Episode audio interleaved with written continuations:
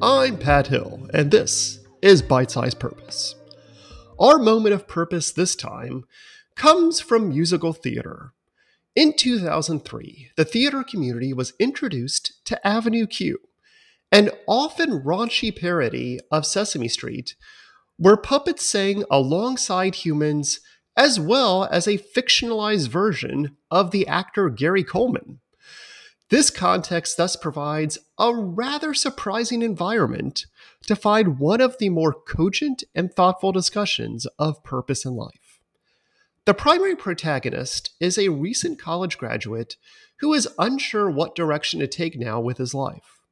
This leads to an entire song on the topic of purpose, where he describes purpose as that little flame that lights a fire under your, we'll say, bottom for our younger listeners.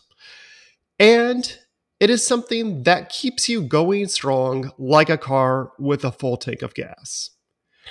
Beyond recognizing the motivational and agentic components of purpose in life, the musical also tells an important story about the challenge to find a purpose.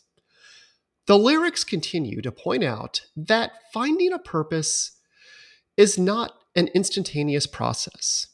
Instead, this development and cultivation of a purpose can take a week, a month, a year, or maybe more. Early in the show, the protagonist believes that everyone else has a purpose, and spoiler alert for 20 year old musical, this leads him to later get discouraged when he has yet to discover his purpose by the end of the show. However, his co stars rightly point out that a lot of people don't find their purpose, particularly in a quick manner. Several listeners of this podcast may be feeling distraught because they have yet to discover their purpose in life. And this musical reminds us all that you are not alone in this belief.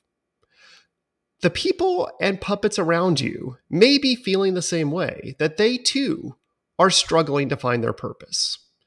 However, both people and puppets alike can agree that the pursuit of purpose is an important one.